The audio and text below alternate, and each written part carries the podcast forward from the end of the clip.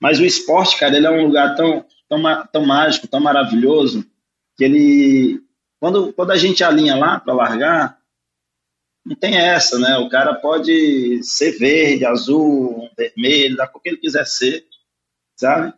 Ele pode ter um bilhão guardado esperando ele depois, mas ali, se ele não treinou, se ele não, não tá pronto, se ele, ou se ele tá lá só para para completar o negócio dele, se divertir, se sentir, ele tá ali para isso. Então, se ele chegar numa energia diferente, ele mesmo se, se coloca numa situação deslocada, sabe?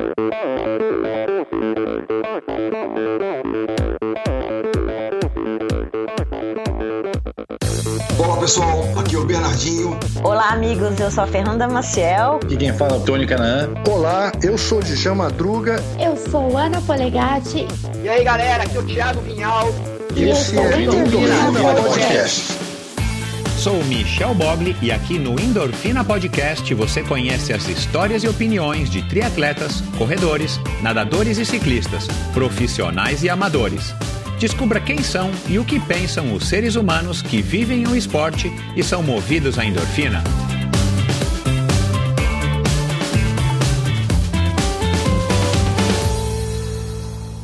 Olá, seja bem-vindo a mais um episódio do Endorfina Podcast. Esse e todos os episódios são editados pela produtora Pulsante. Siga arroba produtora Pulsante no Instagram. Bom, começando aqui o episódio de hoje, um episódio que me, que me deu um prazer enorme de produzir, de gravar, de conversar, né? Na verdade, é, isso aqui não é um trabalho para mim, eu encaro isso aqui como uma, um, um, um, momento especial que eu tenho com pessoas especiais e eu ter tido a oportunidade de sentar, é, embora virtualmente, à frente do Samuca e trazer a história dele, gravar esse episódio agora, compartilhar aqui com vocês. Para mim foi um prazer enorme, um episódio que ainda foi gravado no final do ano passado uh, e estou soltando só agora é, por razões técnicas. É, cara, foi um, um, um, episódio sensacional. Você não perde por esperar, você não perdeu por esperar. Demorei para conseguir sentar aí com o Samuca, mas deu certo. E é uma história muito legal de um cara que veio do Piauí, um cara assim, o primeiro convidado aqui que é originário do Piauí, embora ele tenha sido criado em Fortaleza, no Ceará. Ele veio do Piauí, aliás, já estou com outro episódio com um outro, uma outra piauiense que tem uma história fantástica também, você também não perde por esperar. Mas agora eu vou dar também uma ênfase em pessoas aí do, do Nordeste, para também sair um pouco desse eixo, né? Rio, São Paulo, Minas, o sul do país, né? Santa Catarina, Porto Alegre, Paraná. É, vou tentar, né, trazer cada vez mais pessoas aí de, de, de outros estados para dar uma maior diversidade aqui para o Endorfina Podcast. E por falar em diversidade, é, não só pelo fato dele ser um, um nordestino do Piauí, criado em Fortaleza, mas ele é negro, ele é de uma origem humilde, ele veio da capoeira e através da e através de um projeto social em Fortaleza, ele acabou se revelando como um excelente corredor e aí ele acabou se interessando pelo triatlon, graças ao trabalho lá da dona Fátima, é, no Ceará e da Tércia, e, e aí as oportunidades que o esporte trouxe para ele, ele acabou vindo parar em São Paulo, onde ele acabou se formando um professor de educação física e ele aqui então é professor e personal trainer, e ele tem uma história muito legal, desempenhos excelentes, já foi pro Ironman do Havaí várias vezes, e ele é, se misturou com muita é, fluidez, com muita maestria, driblou com muita maestria aí é, preconceito social, preconceito racial, ele que é negro, né? Para ingressar nesse mundo que é elitizado, infelizmente, quer a gente queira ou não, o triatlo é um esporte de elite no mundo todo, né? Mas no Brasil, talvez ele tenha aí uma condição mais elitizada ainda por conta das grandes diferenças sociais que a gente enfrenta aqui nesse nosso Brasilzão. E a gente vai falar disso, a gente vai falar de preconceito. Ele acabou se tornando sócio do Esporte Clube Pinheiros, quer dizer, ele, ele acabou entrando aí num, num, num, num, num universo ainda mais restrito, mais elitizado, que é né, um clube de elite aqui dentro da cidade de São Paulo, onde diversos convidados já, já quer dizer, onde diversos uh, sócios já passaram aqui pelo Endorfina. E ele vai falar um pouco disso, um pouco de preconceito, a gente vai falar um pouco é, de frustração, a gente vai falar das, né, da, do início dele na capoeira, do que, que ele viu na corrida, o que, que ele viu no triatlo, como é que foi vir para São Paulo, como é que é essa vida dele aqui em São Paulo. A gente vai falar sobre a ida dele para o Ironman do Havaí, as viagens internacionais que ele fez, as provas que ele fez. É uma história muito legal, muito rica, uma perspectiva muito legal. É mais uma figurinha que eu precisava ter aqui no meu álbum de convidados do Endorfina. E finalmente agora, nessa moca, deu certo. E está aqui agora a história para ser compartilhada com quem quiser ouvir. Então, tenho certeza de que vai ser um episódio que vai te trazer muita inspiração e uma perspectiva bem legal através da visão, dos olhos, da experiência do Samuel de Araújo. E não se esqueça, antes de da gente partir aqui a hora aqui para a conversa, é, não se esqueça de visitar o endorfinabr.com. Lá você tem acesso ao meu Instagram, link né, para o meu Instagram, link para o meu canal no YouTube. Aliás, siga o Endorfina no Instagram, siga o Endorfina no YouTube, deixe seus comentários, compartilhe né, seus likes e tudo mais. Para mim é muito importante essa interação. O Endorfina é um projeto independente e qualquer interação, qualquer ajuda de vocês, seja criticando, comentando, sugerindo, compartilhando, vale muito aqui, tenha certeza disso. Lá você também, no meu site, pode ouvir todos os episódios. Lá você pode ter informações sobre o Endorfina ao vivo. Lá você pode assinar na newsletter semanal. Lá você pode se informar a respeito de como contribuir, além de ouvir, de compartilhar e de contar aí para os seus amigos e de interagir comigo. Como é que você pode contribuir com Endorfina financeiramente, se você tem condições e se você acha que o Endorfina merece uma contribuição mensal da sua parte a partir de 20, 25 reais por mês, você já vai estar fazendo uma enorme diferença. Tudo isso você encontra lá no meu site endorfinabr.com. E se você é novo aqui, seja muito bem-vindo. Se você chegou aqui por conta do episódio da semana passada com a mountain biker esquiadora olímpica Bruna Moura, seja muito bem-vindo. Se você chegou aqui por conta do primeiro episódio do ano com a Alana, que é a, a, a ultramaratonista da seleção brasileira, também uma nordestina, uma mulher aí também do interior do Ceará, que se tornou especialista em corridas acima de 100 quilômetros, ela que é mãe, ela que é em, empreendedora.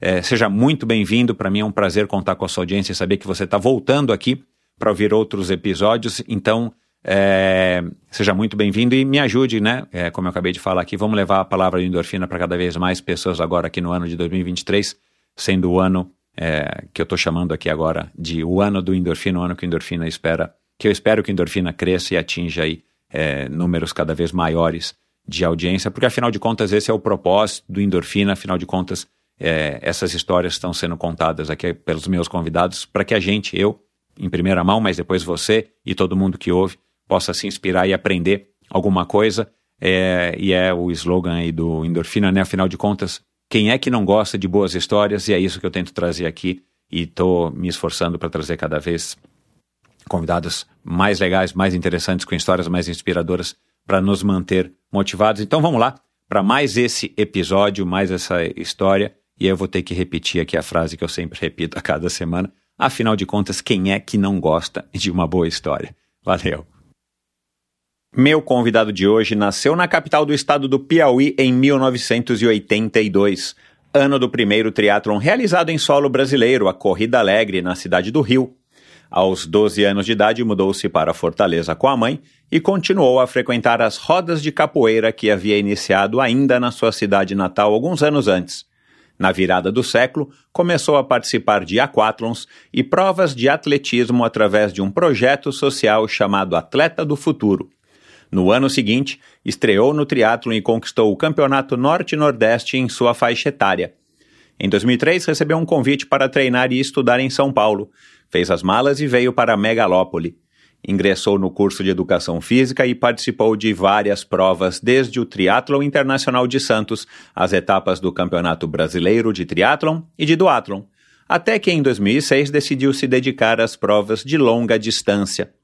Estreou no Ironman de Florianópolis e desde então deixou de participar do famoso evento em somente três ocasiões. Participou também de provas de longa distância na Nova Zelândia, México, Espanha e Estados Unidos. Entre suas 29 participações em provas de Ironman, seis delas foram no Mundial do Havaí. Conosco aqui hoje o mestre de capoeira, professor de educação física, personal trainer, o primeiro piauiense a participar de um Ironman, o primeiro a pisar em Kona, o teresinense Samuel de Araújo Silva. Seja muito bem-vindo, Samuca. Olá, Michel. E aí, tudo jóia, cara? É... Tudo, meu. E você? É mestre de capoeira mesmo? Cara, fiquei 10 anos aí. Foi meu primeiro esporte. É, não cheguei a ser mestre, mas é, dei, dei, toda a minha energia da, da minha infância e o começo da minha adolescência. Na real, até os 15 anos, 16, né? Não, até os 17. Eu já tava, comecei a fazer, correr, ainda fazia as duas coisas. Então, passei boa parte aí da minha adolescência e na vida adulta que eu resolvi dar, uma, dar um tempo da capoeira. Na real, não é nem. Acho que você nunca para de fazer capoeira. Capoeira é uma coisa muito. Ela faz muito. É, é uma coisa assim, mais que o esporte, então, para mim, sabe? É tipo. Era minha. É, como que eu posso falar? Meu estilo de vida. E aí eu uhum. abri um pouco mais para.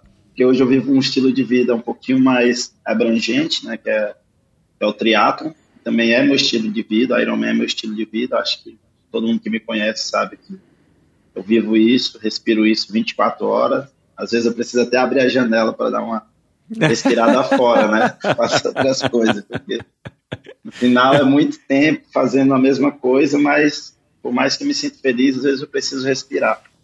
Mas foi só essa mudancinha, né, capoeira, triatlo, que eu acho que em algum momento essa, essa combinação ela foi muito importante para mim que é isso. E, e dizer também que essa minha chegada no projeto, ela também me, me colocou num lugar onde eu vi uma outra dimensão do mundo, uma, uma, uma, porta, né, uma porta gigante, que depois que eu passei nela foi um caminho sem volta. E foi o mundo das corridas, bike, natação, era tudo muito novo para mim. E eu acho que, como qualquer pessoa que começa a fazer triatlo, é um negócio que apaixonante, né? Porque vai além de pedalar, de nadar, pedalar e correr, né? Acho que isso é só, é só uma coisa muito pequena no, nesse esporte. Né? Então, acho que quando você se torna um praticante de triatlon, das provas mais longas, depois você vê que você não é mais um praticante, você começa fazer muitos amigos, aí começa a virar um, uma família, daqui a pouco você vira, um, vira o seu estilo de vida. Né? Então, acho que quando eu brinco que eu falo que tem uma janelinha para dar uma respirada, eu acho que isso também é até bem importante ter, né? Para a gente poder viver esse esporte de uma maneira mais, mais é, que, ca, que caiba no seu, na sua vida, na sua rotina também, né? E que as pessoas que vivem ao seu redor elas consigam também ver a, a, beleza de você estar fazendo esse esporte sem se distanciar muito, né, da, das pessoas, né, família, dos amigos, dos filhos, do, eu do cachorro, de, de, todo mundo, né. Mas é isso. O esporte para mim esse esporte é isso aí. Tô, ainda estou assim muito sempre achando motivação para fazer esse esporte no nível bom. Cara, sensacional. Já começamos aqui com o pé direito, mas eu queria voltar um pouquinho essa história da capoeira e, e queria que você falasse o que, que tem em comum, se é que tem alguma coisa em comum entre o estilo de vida da capoeira e o estilo de vida do triatlon. Bom, cara, a capoeira, na real, quando eu comecei a fazer capoeira, teve um cara chamava Mestre Envergado, ele até já faleceu. E ele foi muito duro comigo no começo. Foi um cara muito duro, mas ele, ao mesmo tempo que ele era duro, ele me ensinou muito a importância de valorizar o que você faz. E ele sempre falava para mim, Samuca, é, se eu não for duro com você agora, se você, você nunca vai valorizar a capoeira. Se você chegar aqui fazer a capoeira de qualquer jeito tá tudo bem e ir embora, você nunca vai valorizar ela e o potencial que ela tem para mudar a sua vida.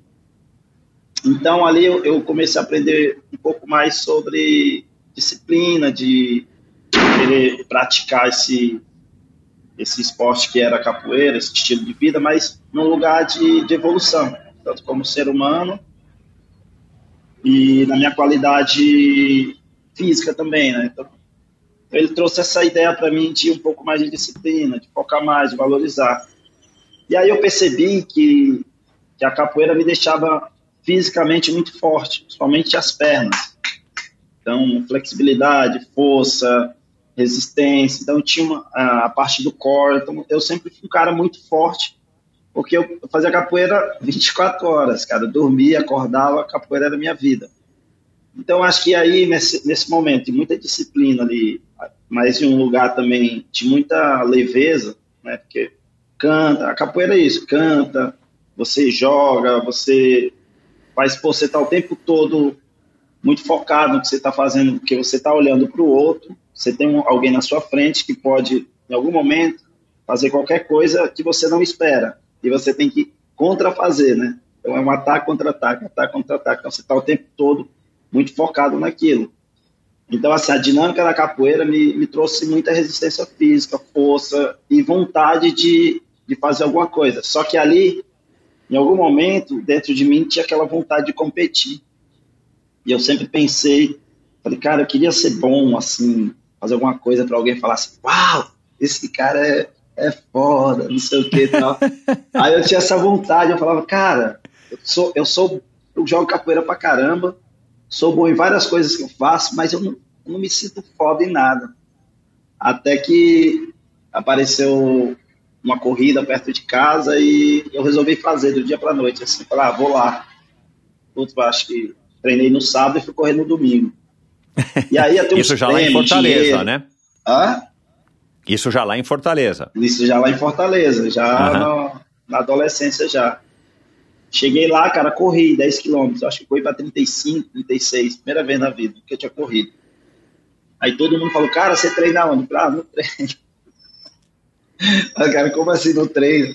Porra, você corre muito. Aí eu falei, putz, achei, sou foda desse negócio. aí foi aí que eu resolvi a treinar.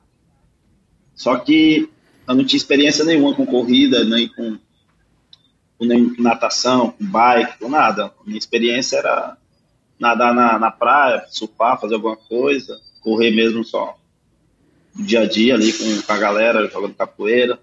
Então minha, minha, minha força toda era da capoeira, cara. Então treinando capoeira eu consegui correr a primeira vez 35, 36 no calorzinho básico lá de Fortaleza ali, né? Claro. As corrida lá que sempre tá pegando fogo. Mas eu tinha essa resistência, cara. E com dois meses eu era o segundo melhor corredor do estado, juvenil. E aí eu comecei a ganhar muita confiança, me senti realmente que esse negócio era para mim, correr, sabe? Aí foi aí que eu falei, bom, queria ser foda em alguma coisa, eu acho que é aqui, o caminho tá mais perto desse lado. aí eu fiquei levando em paralelo os dois, né? Capoeira, uhum. corrida, capoeira, corrida. Agora, como é, que eu... você, como é que você chegou no Atleta do Futuro? Então, tinha um projeto que eu dava aula de capoeira, chamava Projeto de Serviço Civil Voluntário. Então, eu, eu, eu trabalhava voluntário lá, e eu conheci um cara que chamava Zé Hudson, e ele é, era do projeto, ele treinava lá. Daí ele me falou, cara, eu falei, meu, eu queria muito treinar corrida, agora que eu vi que parece que eu, eu corro legal. E ele falou, cara, tem um projeto que é para criança em situação de risco, adolescente, chama Atleta do Futuro, lá no Castelão. Eu vou te levar lá, vou te apresentar meu treinador, o Jorge. Né? Jorge Gomes, o cara que me colocou aí para correr. Cheguei lá, eu não tinha mais idade, cara. Não tinha mais, não podia mais entrar no projeto. Eu, geralmente esses projetos sociais é até 17 anos. Isso. Então é. eu já estava ali no, no, no limite. Daí o Jorge fez meio que um gato lá, botou minha idade um pouquinho mais para baixo, eu consegui entrar, mas aí eu também não tinha grana para ir. Aí, então o Jorge foi tão importante para mim, cara, que ele pegava os, os vales de transporte né, do ônibus que ele recebia, dava para eu ir treinar e ele ia de bike. O cara que foi meu treinador, meu primeiro treinador. Ainda é, ainda trabalha com, com a molecada até hoje. E aí começou essa, essa coisa maravilhosa na minha vida, cara. Então, mas aí eu percebi que eu amava muito a capoeira, mas era hora de eu, de eu ir para uma outra coisa. E aí eu até hoje amo a capoeira, gosto. Sempre que, que rola aí um negocinho, eu, eu dou umas pernadinhas para matar a saudade. Mas eu percebi que, que ia mudar a minha vida mesmo era, era, era correr. E aí eu comecei. Só que seis meses depois eu eu fui lá na Beira Maia e a dona Fátima tinha outro projeto, que é, o, que é de triatlon, e teve uma provazinha de aquatlon, e nessa prova de aquatlon, cara, é, tinha que trazer só um alimento e você se inscrevia. Uhum. Eu falei, cara, eu vou, quero, quero participar. Só que na época tinha o Marquinhos lá de Fortaleza, que era um, um, dos caras, foi um dos melhores atletas do Brasil aí por muitos anos. Acho que quem é mais das antigas vai saber quem é, Marquinhos Ceará. E aí eu cheguei lá, no, na, na, primeira parte da corrida, eu entrei na água junto com o Marquinhos, tá? primeiro, segundo, e pum, a gente correu 3 km ali. pisando mesmo legal e para mim corrida não, não, era um problema. Só que eu saí quase em último da água. cara. Dureza, né, cara? Cara, eu achava, eu jurava que eu sabia nadar, cara. Eu já saí chorando da água. Saí louco, chorando. Aí falei, poxa. Aí voltei pro projeto e falei, Jorge, eu quero treinar esse negócio aí. Ele falou, mas você é maluco, você nasceu para correr. Eu falei, não, quero não, quero treinar, quero nadar, pedalar e correr. Só que aí vinha um outro problema, meu. Ele falou, meu, você não tem dinheiro nem para pagar o ônibus para vir treinar, como é que você vai nadar, pedalar e correr? Eu falei, ah, não Pois sei, é, velho. cara. E ele, falava, e ele ainda brincava comigo, falava, mas isso não é esporte de preto. Eu falei, pois agora que eu quero. Agora que eu quero mesmo, é esse que eu quero. aí, aí eu fiquei nessa teimosia, nessa loucura. E aí eu falei, mas arranjei uma bicicleta dessa, pô, não tinha freio, não tinha nada, só tinha as rodas, e eu- não tinha marcha.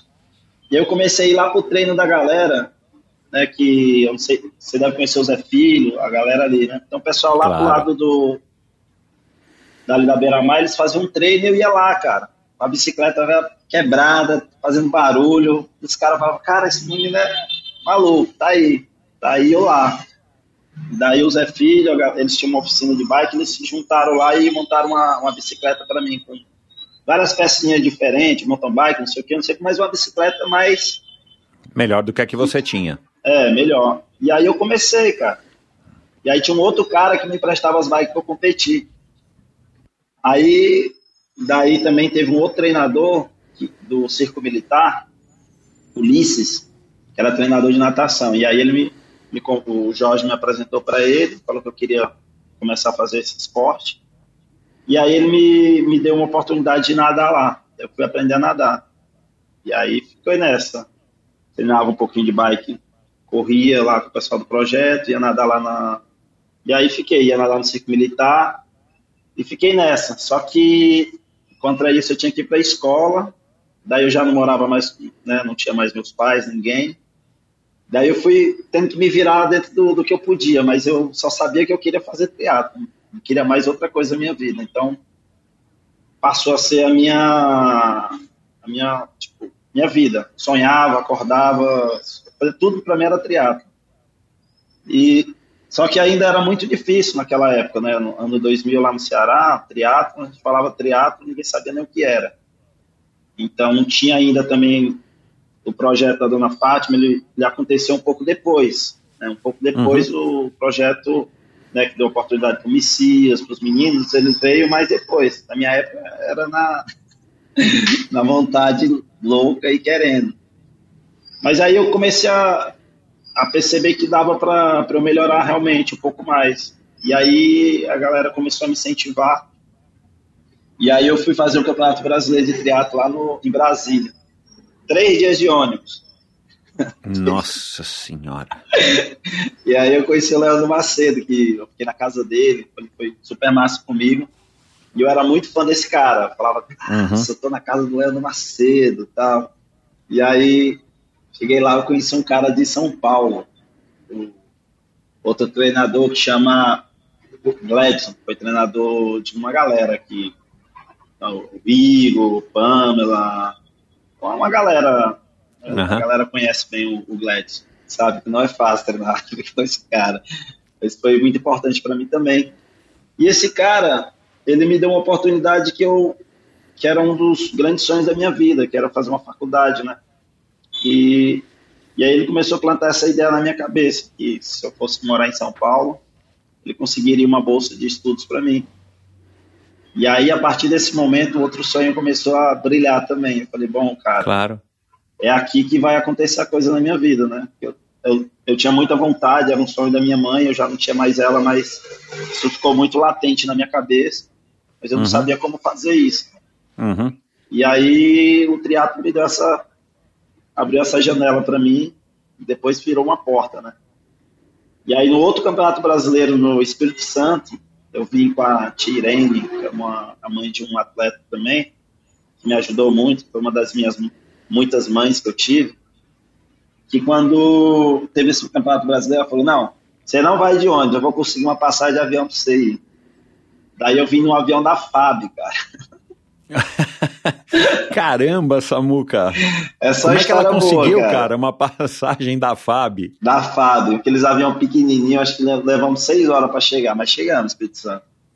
Cheguei lá, aí, cara, chegou lá tudo loucura, porque eu fiz o brasileiro, fui bem, e aí o Gladson tava lá, ele já me mandava uns treinos, eu pegava na escola, porque eu só tinha computador na minha escola, né? E aí ele falou, Samuca, fica aí umas duas semanas, três semanas em São Paulo, que se você for bem lá no Troféu Brasil e no Campeonato Brasileiro de Duato, que ia ser duas semanas diferentes, eu acho que vai rolar aquela bolsa para não em Santana. Eu falei, beleza. Aí a Tirene falou, você é maluco? Como é que você vai ficar em São Paulo? Você vai para São Paulo, você não tem roupa, não tem dinheiro, não tem... Você tá doido? Eu falei, ah, não, mas é duas semanas, duas semanas, duas semanas eu consigo. Daí ela me deu 50 reais. eu, tinha uma, eu tinha um agasalhozinho de tactel da, da, da Petries, da Federação Cearense lá. Que eu sou do Piauí, mas eu, eu comecei a competir pela Federação Cearense. Por isso todo mundo acha que eu sou do Ceará, né? Uhum. Porque não, não comecei a fazer triatlo no Piauí, eu comecei no Ceará. E aí, cara, eu fui para vir para São Paulo. Então, essas duas semanas viraram três anos. Eu demorei três anos para voltar para Fortaleza. Essa primeira vez que eu vim. Aí foi vida louca.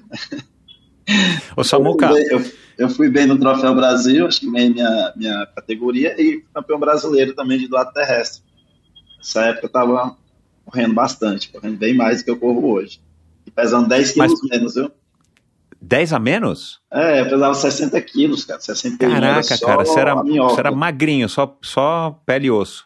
É, é que parece, parece que não é, mas quando eu fazia a prova curta, eu era 10 quilos menos. As minhas pernas eram muito fininhas. Uhum. E aí, uhum. quando eu fui fazer prova longa, eu acho que tanto treinar bike, eu, eu hoje peso 10 quilos mais. Tipo, Caraca, eu sou, meu. eu sou magro, mas eu sou muito pesado. É? Aumentou muito minha massa muscular. Antes eu não tinha muita massa muscular. Uhum. Então, bom, enfim, sei que hoje eu peso 10 quilos mais. ô, ô, Samuca, deixa eu só voltar aqui numa coisa. Você, você queria ser o bambambam bam, bam de alguma coisa. Você tinha esse sonho que provavelmente foi alimentado vendo televisão. Você queria ser um cara bom em alguma coisa para ser reconhecido. E, e a corrida você era. E isso te deu essa motivação. E de repente você viu o triatlon e você deixou, vai, o foco na corrida e achou que por, por não ser um esporte de, de negro, por ser um esporte hum, onde conjuga as três modalidades, você não sabia nadar, você de alguma maneira viu alguma coisa que, que te fez isso que você acabou de contar, de de, de, de novo mudar de foco para se tornar um triatleta. O que, que você viu né, pelo que você se recorda, o que, que você achava que o triatlon ia te dar, que, que você aceitou um desafio que, para quem não tinha condições financeiras, né, nem para pagar o ônibus, é, não sabia nadar, você chegar e estava tendo resultados bons na corrida, você de repente fala assim, não, cara, eu quero ir para o triatlon, você tem que ter tido alguma coisa ali que te atraiu bastante, né, que te seduziu ou que te prometia alguma coisa. Uh, Michel, acho que é uma coisa muito pessoal minha, assim, com, com relação à minha história de vida e com relação à minha personalidade. Eu sou muito. Eu estou sempre em busca de quebra de paradigma, sabe? Uhum. Estereótipos, de coisa. Então, assim, eu estou sempre muito. Que, que não pode me chama um pouco mais a atenção, assim. Então, assim, eu queria entender por que, que não podia ser um cara preto, um cara de, da periferia, um cara que não tem recursos financeiros, por que que, por que, que isso não era para mim? E, uhum. Então isso me, me fez também, me motivou muito. Eu queria ser o, o cara preto de dread que faz Ironman que vai para Havaí. E assim isso ainda me motiva até hoje, né? Acho que você vai ver poucos caras que, que tem dread, que tem uma barba longa, que sabe, que conseguem andar ainda num nível bom, ok para bom. E, e, todas essas coisas me fez também pensar que eu tenho um, até uma, uma responsabilidade social hoje. É, olhando de hoje para trás, eu penso nisso, uhum. né? Como, como não, é, é, não pensar que, que você carrega consigo uma essa essa responsabilidade mesmo social de, de, de, de abrir para um, um, sei lá, um outro jovem, né, uma outra, uma, uma perspectiva diferente, essa, essa, essa possibilidade de sonhar, de poder fazer, sabe? Então, assim, às vezes, quando meus amigos até perguntam, por que você não corta o cabelo? Eu falo, cara, porque é também a minha identidade, é também Sem dúvida. a minha bandeira que eu carrego. Eu falo, cara, um cara de dread, ele também pode fazer triatlo em alta performance. Um cara, sabe, um cara que, que talvez começou um pouco, não, não sabe nadar, mas ele, ele quer, cara, ele pode aprender, pô, sabe? Então, assim, eu acho que tem muitas coisas que me motivaram naquele momento, só que eu não tinha essa consciência que eu tenho hoje porque precisei viver. Exato. Mas dentro de mim ela estava lá, latente, falando não. E, e naquele momento eu sabia que essa decisão para mim ela era muito importante, porque estava muito claro para mim que eu teria um caminho muito. Assim, que eu colheria muitos frutos no atletismo. Porque uhum. realmente eu sempre tive um algo dentro de mim que me faz correr bem, sabe? E eu sempre gostei de treinar duro.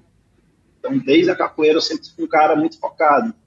Então, sempre dou meu melhor, meu 100%. Quero, sabe? Então, sou um cara que eu gosto de treinar forte. Mas eu preciso estar motivado. E aí eu, eu saí do, do, sabe, todo mundo me questionou muito, falou, não, mas você nasceu para correr, o que você vai fazer com triatlo? Você nem sabe nadar, você, poxa, lá não tem preto, por que, que você vai? Eu falei, eu preciso ir, cara, porque não tem, não tem precisa ter. Então essa foi minha, uma das minhas maiores motivações também, né? E também os amigos que eu fiz no triatlo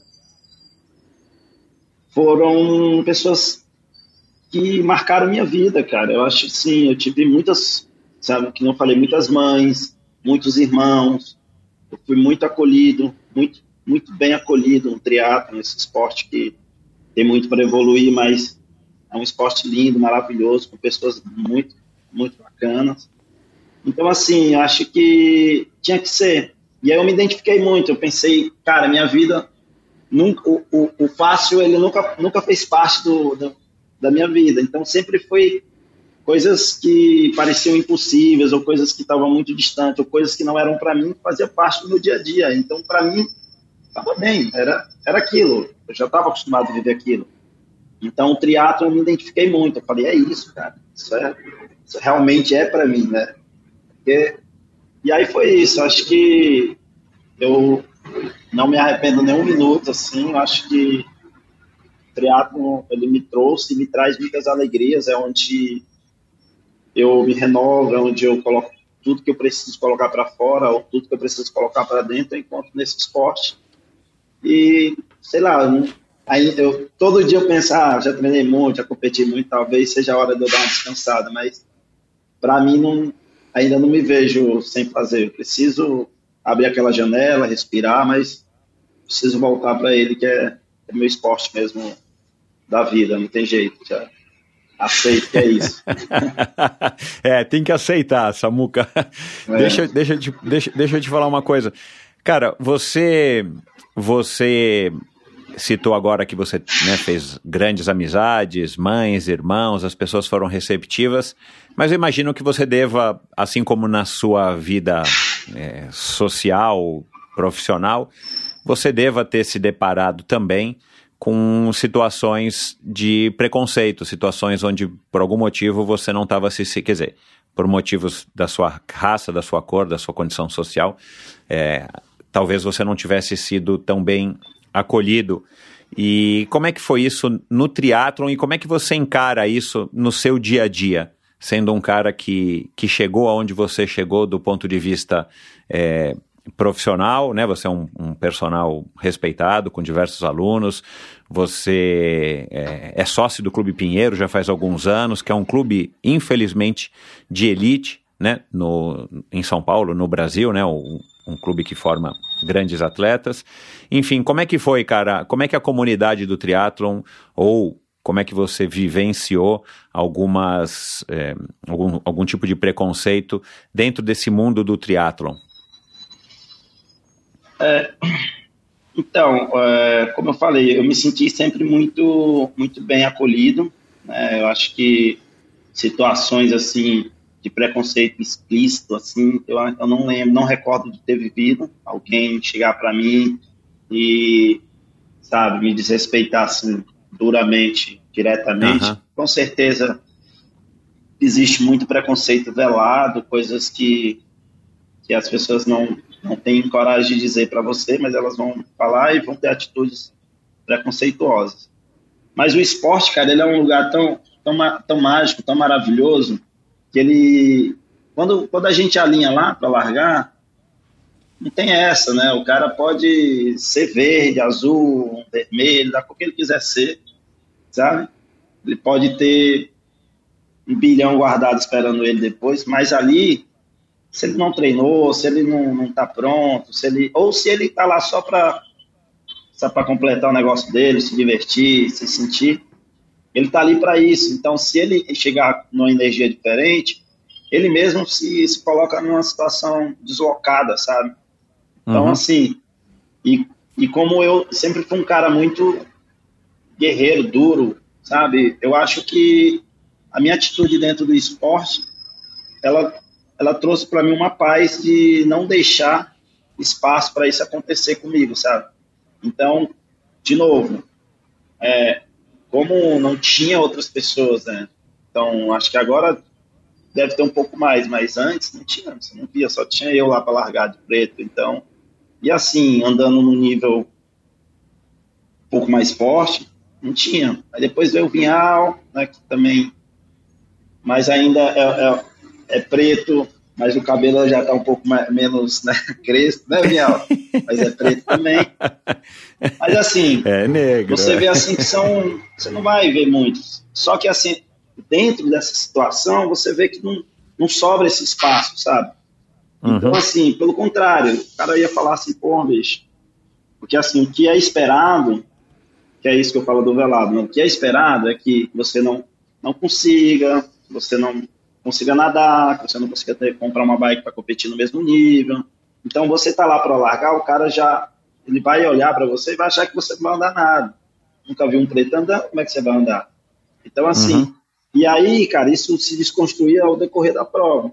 Porque aí o cara ia falar, cara, o Samuca anda pra caralho, porra. E, e aí esse respeito, ele foi acontecendo, não sei se é felizmente ou infelizmente, mas ele foi acontecendo com relação a, a ao, meu desenvolvimento durante o, o esporte, né? Então, uhum. eu acho que, que, como qualquer outro esporte, mas eu vou falar do triatlo, que é onde eu conheço mesmo, eu acho que quando você tá lá, cara, inteiro, com muito amor e com muito trabalho duro, com muita, sabe, vontade de estar tá lá, é muito difícil sobrar espaço para que as pessoas te ataquem em um lugar preconceituoso, sabe, ou racista, ou qualquer outra, outra situação dessa. Então, com relação a isso, eu tô, tô muito orgulhoso do, do, do esporte, desse esporte que eu vivo, que é meu estilo de vida. E ainda não vivi nenhuma situação assim que eu tenha que chegar aqui para falar para vocês, o coração, né, doído, sofrido de preconceito direto, sabe, um ataque uhum. assim, não, não sofri. Uhum. que bom, né, cara? Não. Né? Talvez é, talvez até a sua atitude não dê brecha para que alguém possa é, ousar né, te desrespeitar nesse sentido. E agora tem uma coisa que eu, que eu ia deixar para falar mais para frente, mas agora refletindo aqui um pouco, tem uma coisa do povo nordestino, né, cara? Eu tive esse contato aí durante 10 anos, justamente com o cearense, que é um povo mais extrovertido, é um povo mais piadista, é um povo parece que mais leve, né? Vive, eu tenho impressão, é, se a gente conseguisse medir, avaliar isso, talvez num nível de felicidade maior do que os paulistanos, né? Como, como eu sou um paulistano, eu acho que eu posso falar um pouquinho disso. É, essa e, e, você, embora não seja um cearense, né, cara? Assim, para mim você era um cearense, eu não sabia que você era um, um cara do Piauí mas eu tive só uma vez em Teresina, eu não, eu não posso comparar, mas você carrega essa aura que eu acho super legal de um povo mais alegre, de um cara mais solto, mais extrovertido, piadista e tudo mais. Isso também é uma coisa que eu acho que quebra barreiras, né? Deixa, deixa as pessoas talvez mais à vontade contigo e, e, e, te, e te reconheçam pelo ser humano que você é, independente da sua cor ou da sua classe social. Você sente alguma coisa nesse sentido? Que esse jeito que você é né? Um cara. Aqui você tá sério, né? Mas eu sei como é que você. eu sei como é que você é, é no dia a dia. É, você acha que isso aí também ajuda, cara, a você romper barreiras? Sem dúvida, sem dúvida nenhuma. É, Michel, eu até brinco, eu, falo que esse meu jeito de ser foi a maneira que eu encontrei para sobreviver. E foi, é, é, foi minha, meu jeito de me proteger, meu jeito de. Porque muito, muito cedo eu precisei, cara, fazer família, fazer família, amigos, porque, por 15 anos eu não tinha casa, tinha onde morava. Então, morando com pessoas que iam ficando meus, meus, meus amigos. Então, eu sempre fui um cara que, todo lugar que eu fui, eu tentei fazer amigos, e fiz muitos amigos, né, pelo mundo inteiro, onde eu passei. Uhum. Uhum. E isso vem muito também, talvez, do, do povo nordestino e, e tudo mais. E eu acho que esse jeito mais solto de, de, ser, ou de mudar a perspectiva que você olha as coisas, porque às vezes a coisa até, ela pode até estar aliviadora, mas se eu for direto, talvez eu meta a testa em algum lugar. Mas se eu mudar um pouquinho a perspectiva e trazer a pessoa para o meu lado e ela conviver com isso, talvez a gente consiga mudar essa perspectiva. Então eu sempre busquei fazer isso. Eu até lembro que quando eu fui virar sócio do Clube Pinheiros, eu fui também muito questionado, né? Depois até eu me questionei mais para frente, mas eu fui muito questionado. Né? Então, assim, ontem foi aniversário de um grande amigo meu, que foi um caras que me incentivou, o Andrew, e um outro amigo meu da faculdade, que falaram, meu, eu falei, cara, imagina que se eu tivesse essa grana, imagina que você ia gastar com isso. Mas depois eu percebi que realmente fazia sentido para mim. E ao mesmo tempo que todo mundo falava, pô, mas é um clube alemão, é um clube de, de, de pessoas com muita grana, não sei o quê, você pô, não tem preto, o que, que você vai fazer lá? Maraná. Eu falei, aí eu pensei, eu voltei de novo Exato, no, começo da minha história. Eu falei, ah, é? Então quero, agora então é, é lá, que, eu que, eu vou. é aqui que eu vou. Eu falei, putz, mas como é que eu vou pagar esse negócio? Não, eu vou assim mesmo. Falei, vou. E aí eu até brinquei, eu falei, cara, a partir do momento, eu, eu, eu penso muito no, no Nelson Mandela, né? a partir do momento que a gente, né, a comunidade é, preta e todo, todo mundo começar a viver separadamente, em grupos separados, em bolhas separadas, eu acho que a gente tem um pouco mais de dificuldade de, né, de quebrar alguns preconceitos, algumas barreiras. Então, poxa, se eu nunca for para o Clube Pinheiro, vai continuar daqui 100 anos um clube que só tem branco, não tem preto. E na minha cabeça não faz sentido. Eu falei, olha só, a partir do momento que eu estiver lá, como qualquer outro sócio, entendeu? A gente vai ter a oportunidade de conviver juntos, como já temos. Então, os caras vão, de alguma maneira, ele, ele vai entender que né, quem, tem um pouco de dificuldade de entender que a cor da pele de uma pessoa não, não diz, né, não, sabe? Não, não, sabe, não diz muito mas diz tudo. Então, assim, você precisa conhecer essa pessoa, você precisa conhecer as atitudes dela e, meu, esse lugar, ele só, ele, ele vai ser construído com a convivência também, entendeu? Então, para mim também, como eu falei no começo, me senti também num papel, né, numa responsabilidade social, de estar lá mesmo e de trazer essa transformação para o mundo, que é o mundo que eu quero, cara, o mundo que eu quero que meu se eu tiver um dia um filho, o mundo que eu quero é, é esse mundo, onde ele possa ser livre, ir para onde ele quiser, viver o que ele quiser e está tudo bem. Ser respeitado pelo que ele é da, da, melhor maneira possível, sabe? Então, a minha chegada no clube, querendo ou não, ela foi um pouco cautelosa. Cheguei, me senti realmente num, num lugar onde eu tinha, tive um pouco de cuidado, pensei um pouco, será, como é, tal. E assim, eu vivi algumas situações no clube que mexeram um pouco comigo, mas depois estabilizou e hoje está massa. Hoje é muito. Se acontece, é que nem eu falei, velado e a pessoa não tem coragem de me falar e tá tudo bem, porque eu vou, eu vou continuar lá. Eu vou Exatamente. continuar lá. Entendeu? Eu vou continuar lá e, e se um dia eu tiver filhos, meus filhos também. E é isso, cara. Eu acho que teimoso do jeito que eu sou e querendo muito essa mudança para o mundo, essa inclusão, essa, esse lugar de, de respeito, eu, acho que também acabou sendo uma, uma escolha boa. Tem muitos amigos lá, eu consigo treinar bem, eu consigo conviver com pessoas que eu só conheci, só encontrava em competições, mas que são meus amigos também. E aí até brinco, eu vivo todos os mundos, né? Eu gosto do mundo das artes, tanto é que tá aqui, né? Um amigo meu fez para mim, gosto da educação, meus amigos trabalham na escola, eu gosto dos meus amigos do clube, eu gosto dos meus amigos que moram na periferia, eu gosto. Então, eu acho que você pode viver, sabe, livre. Uhum. E eu acho que no, no, na minha utopia não era nem para existir essas bolhas que a gente vive, mas é, eu quero ter o passe livre para ir onde eu quiser, sabe? Desde, sei lá, um lugar como o clube, periferia onde minha tia mora, onde morei, voltar aí, voltar aí, ser livre e trazer isso, essa, sabe? A minha alegria, trocar com outras pessoas, falar que minha ferramenta de trabalho é o esporte, minha ferramenta de transformação social também é o esporte, e ter um olhar filosófico para isso. Eu acho que a minha luta é essa tem várias lutas, mas a luta que eu escolhi para mim é essa e estou contente com isso. Tamo Bacana, lá. cara. Isso aí. Samuca, é, agora vamos falar aqui de novo um pouco de triatlon, cara. Aí você, ah. contra, contra todas as, as uh, os preconceitos, você resolveu é, encarar um esporte e um esporte novo e, e depois de algum tempo, já aqui em São Paulo, você resolveu fazer as provas longas.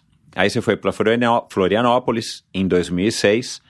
Já era um sonho desde o começo, você já soube lá em Fortaleza ainda que o Ironman era o Ironman e, e você um dia gostaria de participar, porque teve algum momento aqui na conversa que você falou de Kona, ou foi uma coisa que depois que você começou a ter o seu, a sua vivência no triatlon, você começou a. Aí você teve conhecimento do que era o Ironman, que tinha um Ironman no Havaí e tal. Você falou, cara, eu quero, eu quero fazer essa, quero experimentar essa coisa de, de longa distância. Como é que foi essa, essa migração de um triatleta é, de provas curtas para um triatleta de longa distância, que foi o que você acabou é, se transformando aí a partir de 2006? Cara, desde o começo, a Ironman do Havaí fazia parte daquele meu sonho impossível, aquele sonho louco. Um amigo meu falou do Havaí, falou do Ironman. Primeiro eu achei que ele estava tirando uma onda comigo.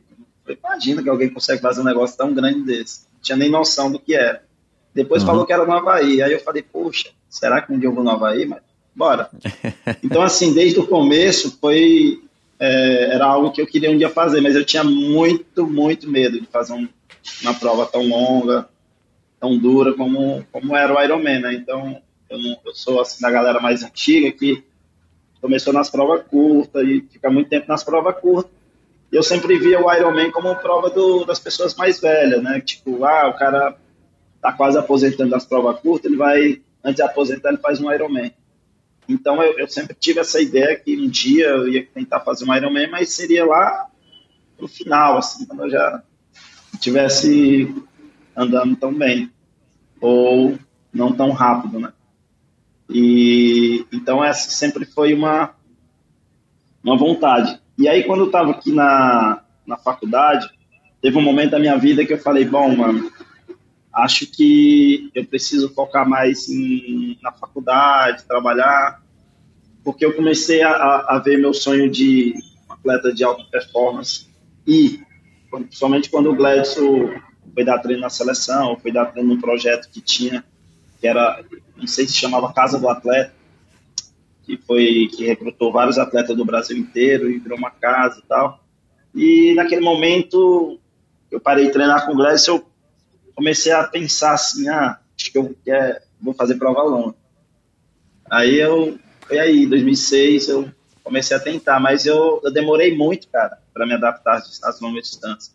E hoje eu vejo a galera de primeira, pá, eu falei, cara, como é que pode? Demorei. Em 2006, eu consegui classificar a primeira vez em 2011. Foram cinco anos tentando pegar a vaga. Aí uhum. também foi outra, outra teimosia na minha vida. Véio. Eu voltava para casa doido, chorando. Falando, não é possível, velho. Não é possível. Não, tô treinando pouco. Aí faltava. Aí de novo, eu falei, não. Cara, tô Mas peraí, peraí. O, né? teu primeiro, o teu primeiro Ironman lá em Floripa em 2006 eu já vi que você não fez em 2007, né? É. Como é que foi a experiência, cara, de ter ficado lá? Você fez o quê? 10 horas, 11 horas? Quanto você 10 fez? 9 horas? 28. Uhum. Como é que foi, cara, a experiência, assim? Você deve ter curtido, né, ou não? Não, cara, eu, eu, eu curti, mas eu fui naquela ansiedade de quem faz prova curta, né? Então eu saí igual um louco na bike ali, pra, na metade do pedal eu já não conseguia mais me mexer, as costas travadas. Falava, meu Deus, como é que eu vou correr? E desci também, saí para correr igual maluco, passando ali os primeiros 21, acho que eu passei ali tipo uma hora e vinte e pouquinho, sabe? Uma hora e vinte e dois. E depois se acabava no final ali, mas como tinha corrido, mantinha correndo, fazia 3 horas e 10, 3 horas e 15, maratona.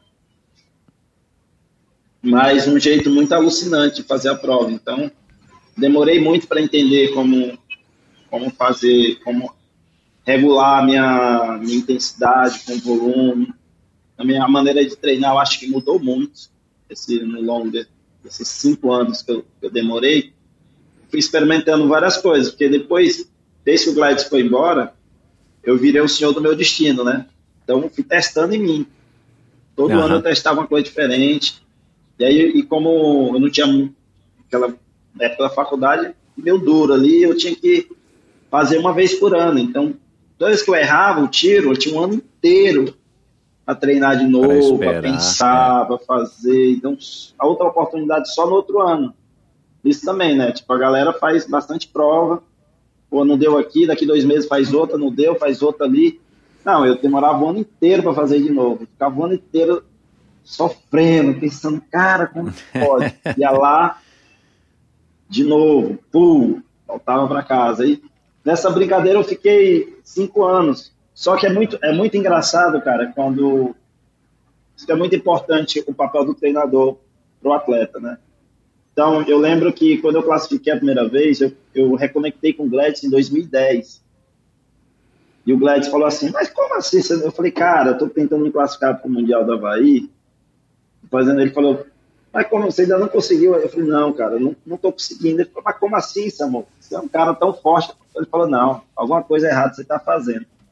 Eu falei, como, eu falei, não, bom. Ele falou, não, vamos treinar. E daí voltei a treinar com o cara, brother. Aí uma vez eu, eu é, antes de eu classificar, eu fiz um brasileiro de longa distância em Fortaleza. Fui o quarto geral e o primeiro amador. E o Manoc tinha ganhado, sabe, sabe o Manoc?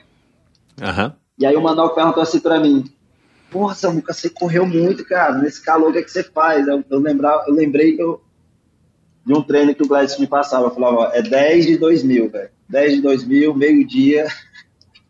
Caramba, meu. Aí, eu, aí, cara, eu comecei a perceber que tinha muito. Não era só a forma de treinar, mas precisava de alguém que me conhecia, conhecia, conhecia bem, e sabia que eu estava treinando aquém do que eu podia uhum. sabe? E assim, assim aconteceu, cara. Ele me treinou e no ano seguinte eu classifiquei. Foi talvez acho que um dos melhores anos da, de performance para mim, sabe? Naquele primeiro momento. 2011. E 2011 foi isso. Consegui classificar. Acho que até o pódio estava lá eu, Menucci e o Vinhal. Ah, olha lá, cara, que legal um pódio assim com... Pô, você tem essa foto, cara? É a foto de três convidados do Endorfina. Você tem, tem essa foto? Tem. Manda para mim, manda para mim que eu vou postar. Foi um dia também bem importante, porque são dois grandes amigos meus aí de muitos anos do esporte, duas pessoas que eu respeito muito, gosto muito, tenho muito carinho por eles.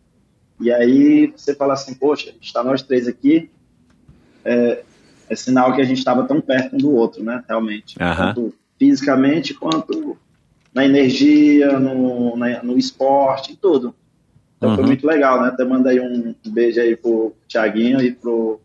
É, pros meninos, né? Pros Thiagos, né? Pinhal e pro Menuti. Ah, é verdade, é, é dois, dois Thiagos, é. Então são duas pessoas muito queridas.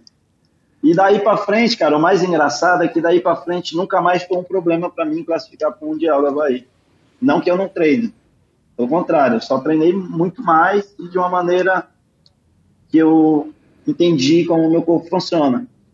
E muitas vezes eu vi alguém falar assim para mim, ah, mas também, né, o cara nem todo ano vai para Havaí, pô, mas também é fácil, mas também, eu falei, cara, eu demorei a, acertar, é a achar, me entender, me conhecer, porque eu, a prova longa é muito, tem muito de você, você conectado com você mesmo, não, não tem aquela ansiedade de, de, um, de um short, de um olímpico, onde você está ali mais preocupado com todo mundo, e pá, e tem que entrar no ritmo, vai na roda, e pá, e tá no grupo, não sei o quê. No, no, lógico que tem as suas estratégias da prova longa, mas eu acho que estar ciente e, e sendo conhecedor de, do seu corpo, das suas capacidades, de, de segurar a onda onde precisa e dizer agora é a hora de eu ir, conta muito, né? Então eu acho que é aquele lance da experiência. Por isso que era talvez naquele momento era pra, na minha cabeça era esporte de quem já estava mais velho, né? Uhum. Então, é isso, minha primeira história de, de, classificar. Foi, não foi fácil a primeira vez, viu, gente? Cinco anos. Ô, Samuca, e, e o que, que você encontrou lá no Havaí? Correspondeu ao, ao seu sonho ainda de adolescente, jovem adulto, cara, a hora que você teve lá em 2011? Sim, cara, eu foi é... doce, já que você demorou tanto para conseguir se classificar? Foi uma experiência prazerosa? Então, eu tenho duas coisas para falar. Eu acho que o segundo dia mais feliz da minha vida foi quando eu classifiquei para o Havaí, viu?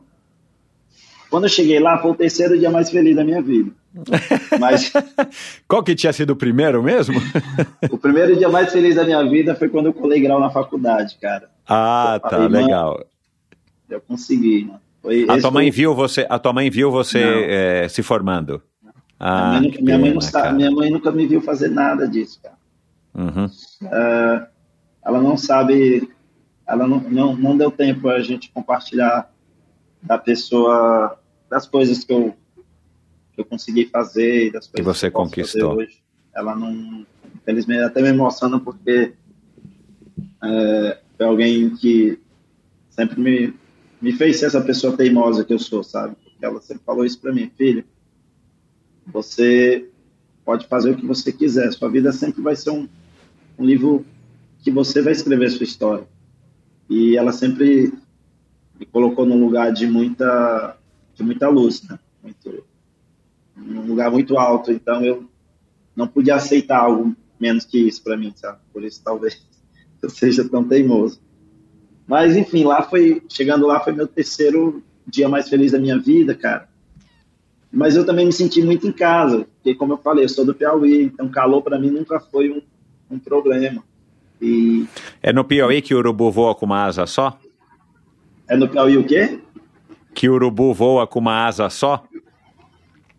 É, Lá os bichos têm que se abanar, porque é quente, né? É, quente e úmido. O ouvinte não sabe dessa piada manjada, né? Mas é, é, isso, né? Dizem que no Piauí o urubu voa com uma asa só, porque a outra ele tá se abanando. Exatamente, é um calor, cara. Só que também você crescer, passar sua infância num lugar como esse, calor para você nunca mais vai ser um problema. E, e eu acho que essa é uma das minhas grandes forças quando eu estou no Havaí. Então, é, é dificilmente, eu, não que eu não sofra no calor, como qualquer ser humano, calor e umidade é o, é o lugar de sofrimento.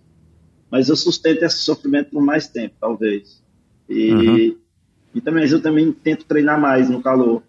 Mas eu me senti muito em casa, me senti muito confortável naquele, né, dentro do possível, naquele lugar de calor. E aí, de novo, eu falei, realmente é para mim esse lugar, viu? E aí foi tipo viver um sonho. Mas também chegar lá para mim sempre. Minha vida sempre tem uma história doida para contar, cara. Duas semanas antes de eu ir roubar minha bike, tive que ir com bike emprestado, Sarran, né? todo mundo conhece, deve conhecer o Sarran. Sarran uhum. que me emprestou a bike eu fazer meu primeiro Ironman do Havaí, porque treinando aqui na estrada, no, no país que a gente mora, vive, né? Tem, acontece essas coisas. Alguém põe uma arma em você e te leva qualquer coisa. E comigo não foi diferente.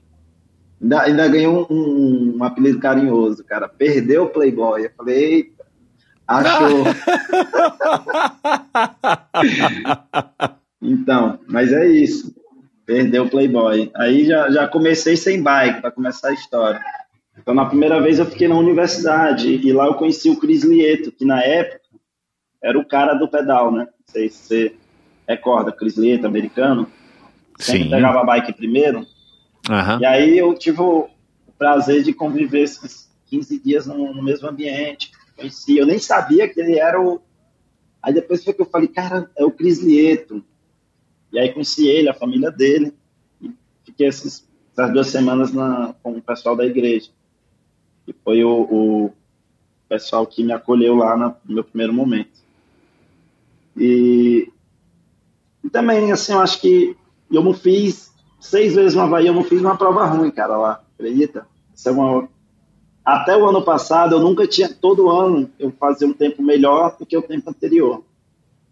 Caramba, que legal. É, só agora, nesse ano, minha última participação agora, 2022, eu fiz um tempo muito parecido com o meu último tempo lá. Uhum. Mas também foi um ano realmente quente, cara. Você está com quantos é... anos, Samuca? 40. 4, é, 82, 40. Uhum. Ah, tá certo, é 82, isso aí. E tá pesando, Samuca? Você tá sentindo ou... Cara, esse ano eu tenho minha melhor marca de, de maratona em triatlon de Ironman. Eu fiz 2 horas e 48.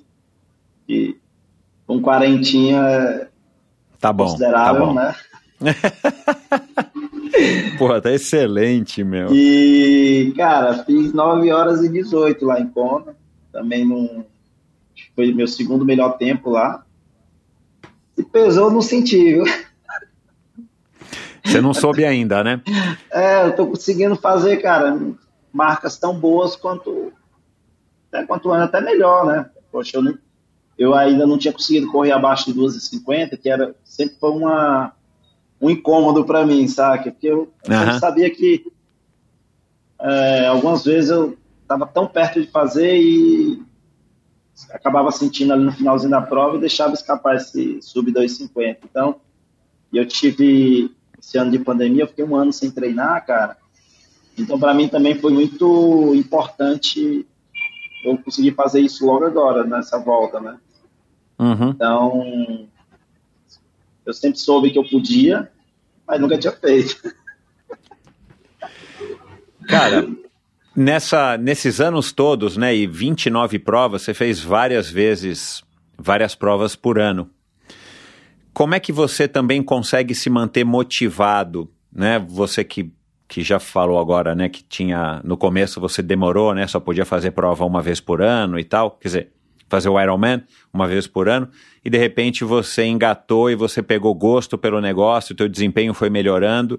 Eu imagino que isso também foi te dando, eh, quer dizer, imagino não, né? Isso foi te dando uma bagagem de autoconhecimento muito grande do ponto de vista físico e psicológico também, né? É, como é que você se manteve e se mantém motivado? Embora a gente teve uma conversa, não lembro se foi no final da pandemia ou no meio lá da pandemia, que você falou: ah, esse ano eu não vou fazer nada, eu vou parar, essa vai ser a última prova que eu vou fazer, lembra? né? Ainda eu brinquei que você ia se mudar para Bélgica, que você estava namorando com uma menina da Bélgica e tal. É, mas como é que você, cara, se manteve e se mantém nesse nível de motivação, cara? Assim, o que que, o que, que, o que, que te dá essa motivação? Olha, para mim são duas coisas. A primeira, eu tenho que deixar aquela janelinha aberta que eu te falei, porque eu já, eu já dei muita energia minha, eu tenho uma troca de energia muito boa aqui nesse esporte, mas é, eu preciso de vez em quando dar uma respirada. Então eu, eu achei um, um equilíbrio assim que me faz bem, que é tipo depois de, um, de uma prova como essa, eu preciso pelo menos de um mês, um mês e meio ali treinando treinando muito pouco, às vezes só dando aula. Aí eu gosto de, de conviver um pouco com meus outros amigos de outras, né, de outras bolhas. Uhum. Então eu, eu me, me dou a oportunidade de viver outras coisas. E isso me, me mantém motivado, porque a partir do momento que eu dou aquela descansada na cabeça, eu saio com meus outros amigos, tomo uma cerveja, vou numa festa, faço outras coisas, saio para outros eventos, foco um pouco nos eventos culturais que eu gosto também. Então eu, eu dou uma, uma quebrada. Então, não, porque antes, minha vida sempre foi triatlon 24 horas. E aí eu comecei a perceber que você vai ficando cansado, você vai perdendo um pouco mais de motivação. E aí, quando eu faço isso, eu volto renovado, 100% com vontade de competir, não sei o quê. E, e aí eu, eu até brinco, eu gosto de, de com, treinar com os meninos quando eu estou muito destreinado. Eu vou para Romeiros ali, com a galera. Rapaz, eu sofro, mas eu sofro num nível que acho que até Deus no céu deve dar risada. E eu fico lá sofrendo para trás e todo mundo tirando uma onda comigo. Aí eu adoro. Eu falo, pronto, é hora de voltar a treinar. Uhum. Entendeu? Então eu preciso ali de, de, de alguém desconfiando que eu não consigo fazer alguma coisa que me motiva. então a minha estratégia, eu preciso treinar um pouco. Então hoje Entendi. em dia eu uso isso até também para eu não me machucar, eu não tenho nenhum histórico de lesão, cara. Então talvez eu acho que essas, essas destreinadas para mim, ela me ajuda muito. Então uhum. eu brinco, falo que sou 3 para 1, né? 3 para 1, 4 para 1, tipo, três meses treinando duro para um de boa, uns quatro meses. Uhum. E eu acho que é isso. Eu, eu, busco esse equilíbrio hoje. Porque eu quero continuar, sabe? Por mais que eu fale que é meu último, eu nunca sei se é mesmo meu último. Quase tem mais de 10 anos que eu falo isso e acredito que vai por mais uns 10 anos no mínimo aí. Cada ano isso, vai ser o seu porque... último. mas aí eu preciso dessa destreinada. Então eu sumo um pouquinho, vou fazendo outras coisas, mas rapidinho eu sinto vontade de voltar. Uhum. Né? Então, assim, tipo, lógico que eu já fui seis vezes para Havaí, fui naquela, putz, será que eu vou de novo?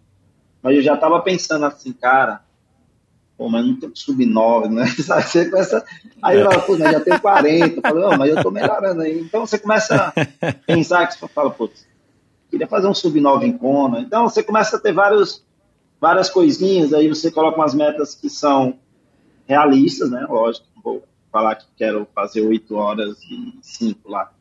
Mas, sabe, metas realistas. Falo, pô, um sub-9 eu consigo, né, velho? Fiz 9 baixinho, é só uma apertadinha a mais, né? Então, assim, é, trazer essas coisas ali para a luz e ela te motivar. Mas sempre com essa uhum. consciência que se eu for muito rígido comigo mesmo, sabe, eu perco a motivação que aí passa a ser uma coisa muito muito maçante, porque não é que uhum. É meu estilo de vida, então para ser meu estilo de vida precisa ser algo sustentável. Sabe? Claro. Poxa, eu tenho 40 anos e sabe, tem uma vida social também rolando em paralelo, tem outras coisas que eu gosto, tem outros amigos, eu não quero, como eu falei lá no começo da nossa conversa, acho que esse esporte também ser maravilhoso pra gente, enquanto amador, ele precisa caber mais que só pedalar e nadar e correr. Precisa caber amigos, família, vida social. E quando você não tem esse equilíbrio, às vezes vai para um lugar que não é tão legal, sabe? Então, eu, eu busco esse equilíbrio. E assim, estou aí para dizer, mais uma vez, né, que dá.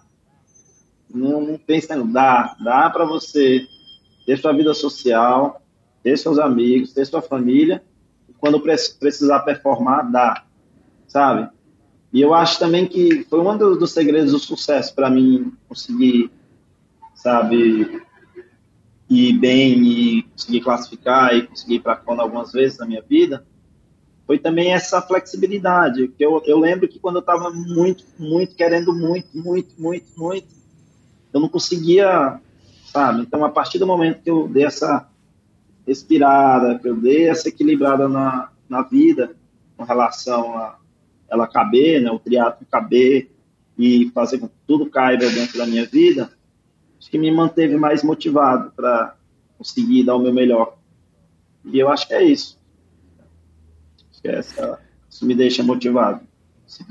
Você é um cara que, né, nesse período pós a tua prova alvo, e normalmente tem sido Kona, você fica, tipo, muito tempo, muitos dias sem treinar? Ou ainda tem, tem aquela história do hábito de você é, acordar e querer pelo menos se movimentar um pouco antes de seguir aí com o teu dia? E, e o teu dia também é um dia ativo porque você trabalha como né, personal, como professor de educação física.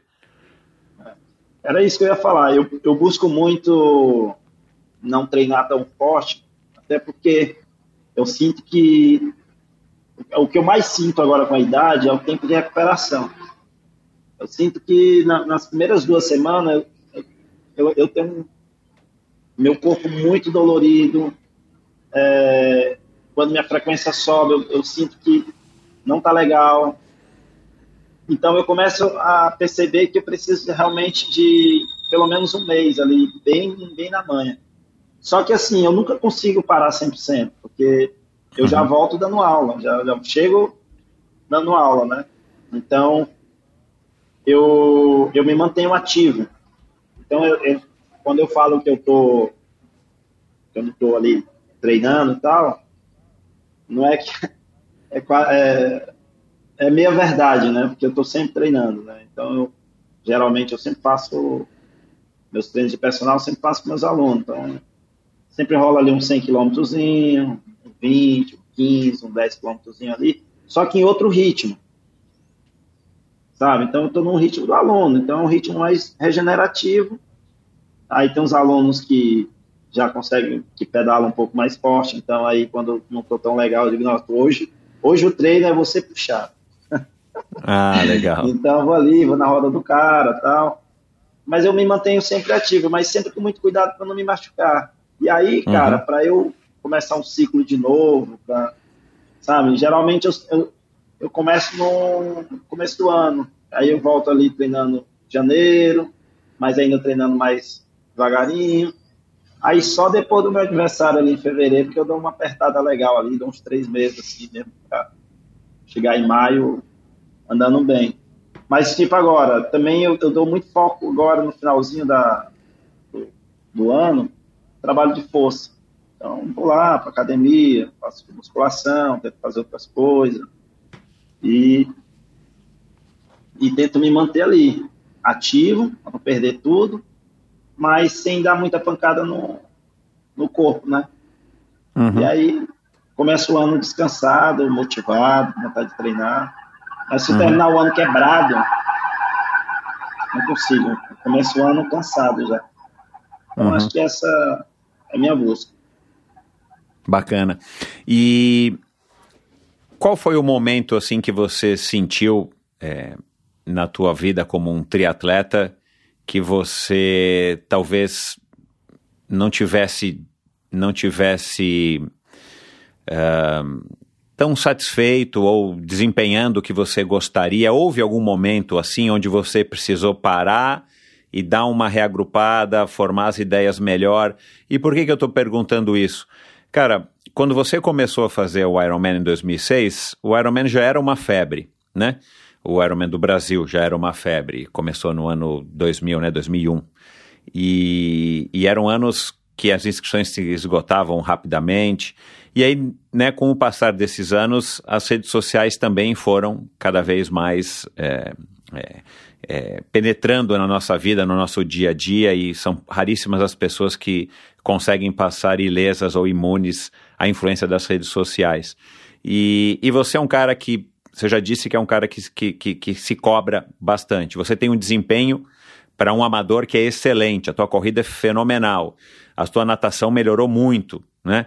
E, e, o teu ciclismo, obviamente, é um ciclismo bom, porque é um cara que corre, né, e, e que está já há tanto tempo fazendo, você conseguiu desempenhar bem no ciclismo. Teve algum momento em que você, tipo, achou que você eventualmente poderia estar tá indo melhor, ou né, esse sub 9 ou sub X em alguma prova, e de repente você percebeu que, que, que você estava em descompasso com a sua expectativa? Cara, teve dois momentos da minha vida que foi, que foi bem, assim, determinante. Foi quando, quando o Gladson, quando eu parei de treinar com o Gladson, quando ele foi embora para o Espírito Santo. Eu pensei muito, assim, foi também quando eu decidi de, é, parar de fazer as provas curtas.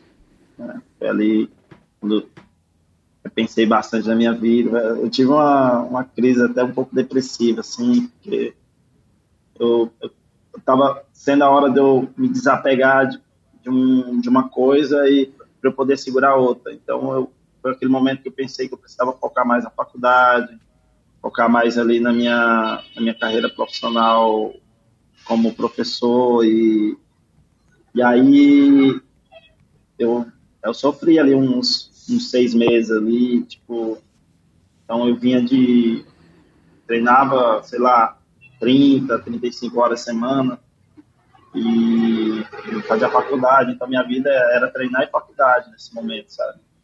Uhum. Era só isso, é, que é muito. Era muito. Isso, né? Era muito, não tinha espaço para outra coisa. E aí, nesse momento, teve essa quebra. Quando teve essa quebra, eu senti muito. Então, foram seis meses assim, bem. meio assim, treinando quase nada. Você vem de vários anos da sua vida num, num nível de treino como esse, e aí você começa a não. Sabe? Eu me, me senti um pouco perdido, pensando se o que eu ia fazer, o que eu queria. E aí foi quando uma ex-namorada minha me deu essa inscrição para Floripa, 2006.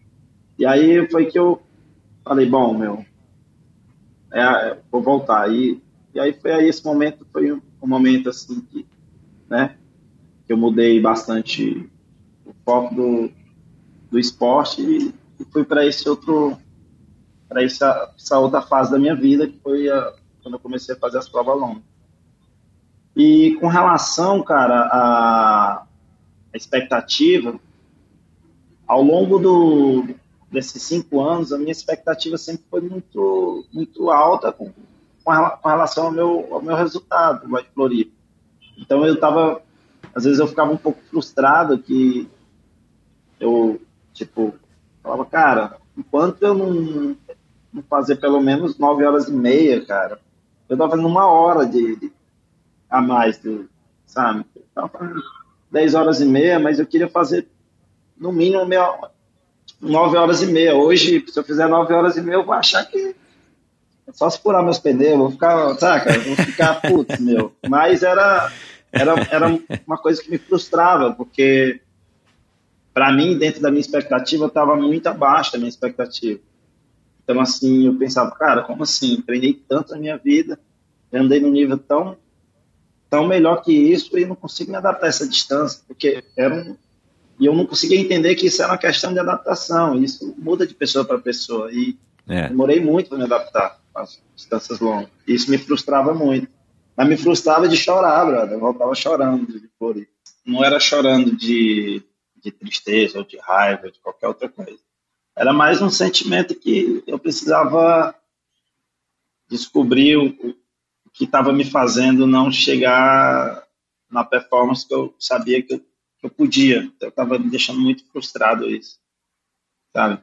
Mas eu sempre achava que eu tinha que treinar mais. Isso era a coisa que eu falava.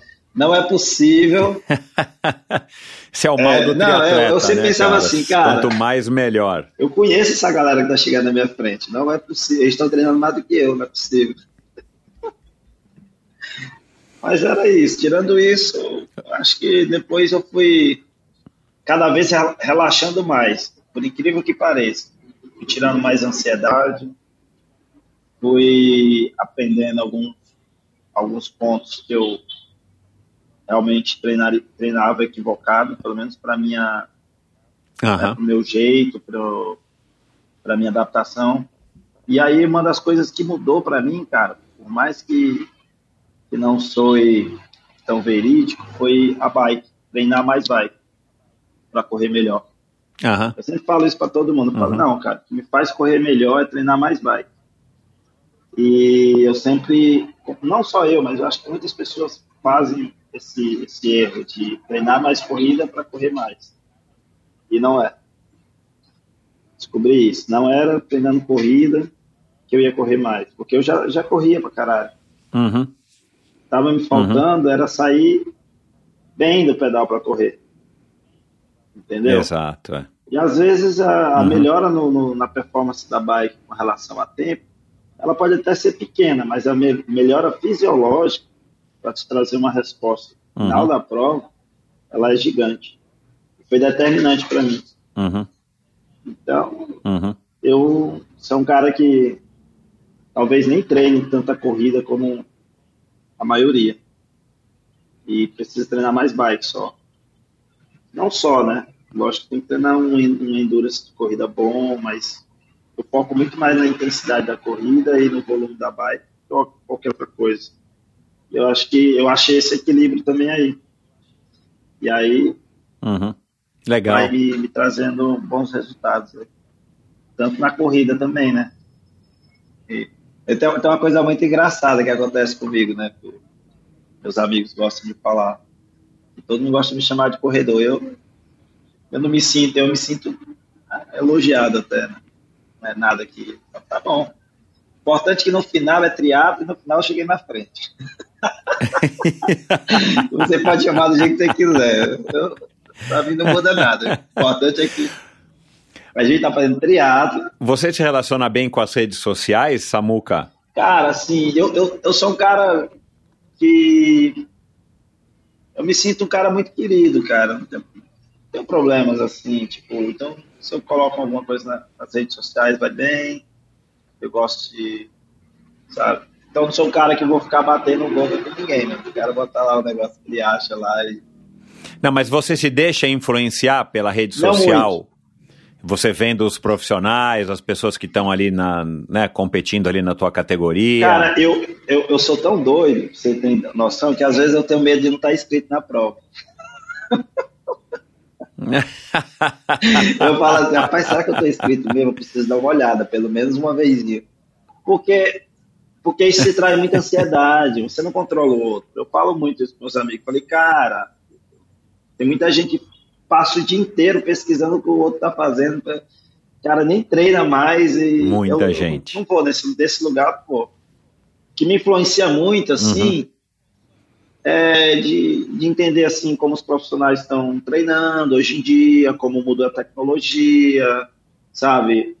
Eu eu gosto muito de um cara que eu gosto muito, eu gosto do Lionel Sanders, eu gosto de ver assim, que ele é um cara que posta muita coisa, sabe? Eu tive alegria agora de trocar um pouco de ideia com ele, um pouco de ideia com o treinador do Christian, do Gustavo. O cara me falou várias coisas importantes assim que eu acho assim a perspectiva que eles têm pro, pro esporte, futuro, de presente.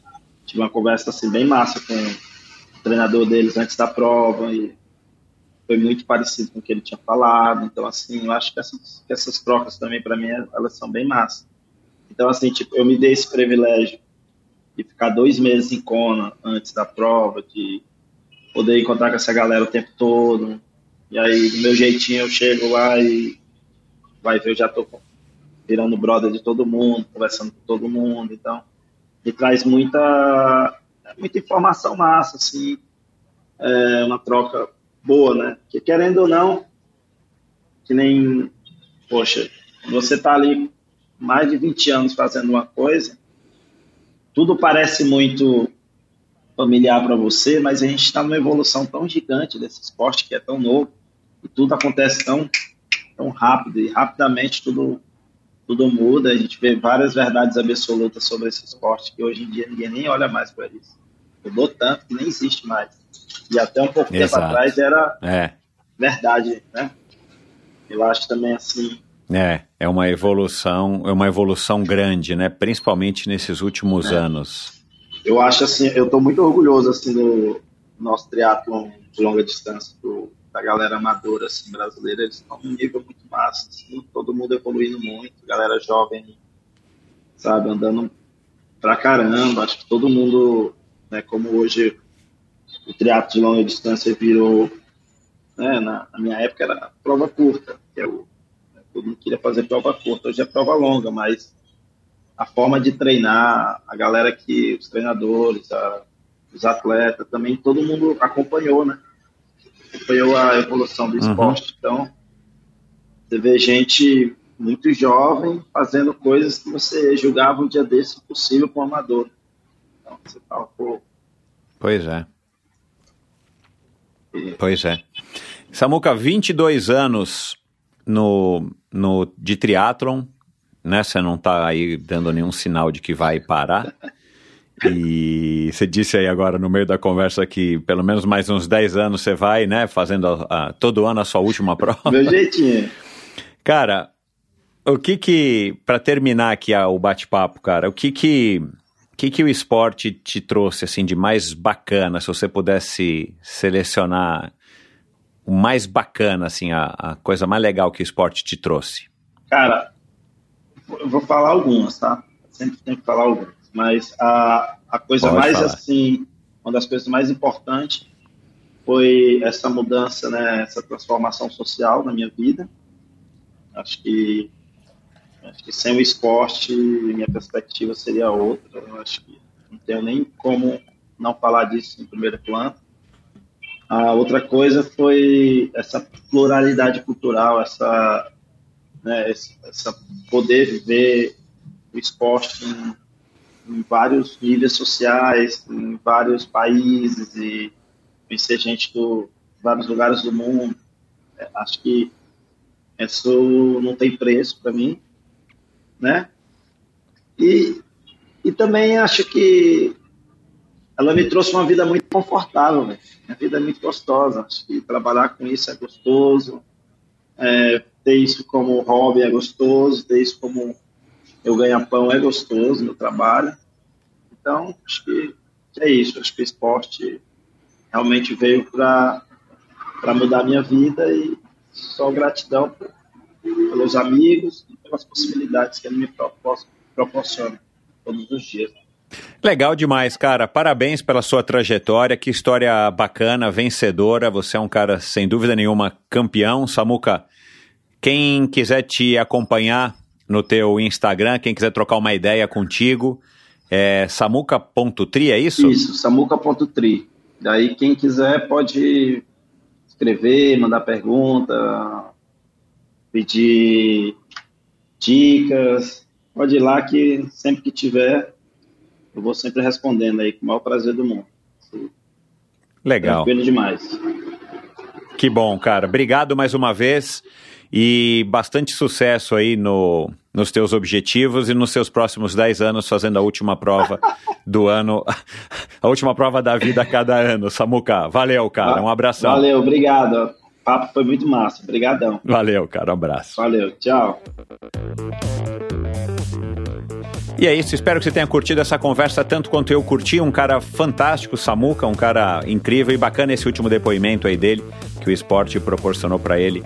Não somente essa ascensão social, mas proporcionou para ele essa diversidade cultural, essa, essa oportunidade de estar tá viajando aí para diversos lugares do Brasil e do mundo, convivendo com diferentes culturas, diferentes pessoas, e isso sempre é muito bacana. Aliás, esse é um dos, acho que um dos maiores privilégios de quem pratica esporte, de quem pode viajar. Então, bacana ouvir esse depoimento aqui do Samu, com um cara que eu já tinha que ter trazido no Endorfina faz tempo. A gente se encontra aí desde que ele se tornou sócio com bastante frequência, quase que semanalmente, lá no clube, nos treinos de natação. Mas, é, enfim, finalmente deu certo agora, né? Não vamos lamentar. Mas, enfim, a gente falou aqui de diversos de diversas pessoas, o Samuca mencionou e tal, diversas pessoas que já passaram pelo Endorfina, né? Vou lembrar aqui do Thiago Vinhal, do Menute, os dois Thiagos. Aliás, dê uma olhadinha lá no Instagram, que eu, a essa altura eu já vou ter postado uma foto do Thiago Menuti, do Vinhal e do Samuca no mesmo pódio. O Leandro Macedo, o rei do triatlon brasileiro, que eu não sabia, é, é, o, o, Samuca é, é, ídolo dele. Quer dizer, o Leandro é ídolo né, do, do Samuca a Pamela de Oliveira e, e você ouve esse e todos os episódios do Endorfina lá no endorfinabr.com e nesse mesmo site que você está ouvindo aqui, o Endorfina. Não se esqueçam de me dar um alô lá no endorfinabr.com. Já aproveita, dê um alô pro Samuca, segue o Samuca, segue o Endorfina. E se você estiver ouvindo esse podcast aqui num agregador de podcasts, num player de podcast, clica lá agora no botão seguir e assinar, porque você vai estar ajudando muito. E qualquer outro assunto relativo ao endorfina, vai no meu site endorfinabr.com. Lá você encontra um link para o meu canal no YouTube, onde você vai poder assistir essa conversa. Você encontra, é, você tem como assinar a newsletter semanal do Endorfina, você tem como apoiar financeiramente esse projeto e se aprofundar em alguns assuntos ou, na, ou conhecer as redes sociais, ver vídeos, outros podcasts, matérias com cada um dos convidados. É só você ir no post do, do episódio do convidado que você quer quer se aprofundar, e lá no finalzinho, depois dos patrocinadores e tal, você vai encontrar links, né, para como eu falei aqui agora, para redes sociais, para vídeos, matérias, é, livros, assuntos que foram conversados e que eu acho que são legais de serem compartilhados. É isso. Então, até o próximo episódio do Endorfina. Muito obrigado, valeu! Obrigado por ouvir esse episódio do Endorfina. Acesse o endorfinabr.com Vá no post do episódio de hoje para conhecer um pouco mais sobre o meu convidado e alguns assuntos abordados em nossa conversa. Lá você ainda encontra todos os episódios do Endorfina. Siga o Endorfina BR no Instagram e confira imagens inéditas e inusitadas dos meus convidados. Participe enviando comentários e sugestões. Se você curtiu, colabore assinando o Endorfina no seu agregador de podcasts preferido e compartilhando com seus amigos.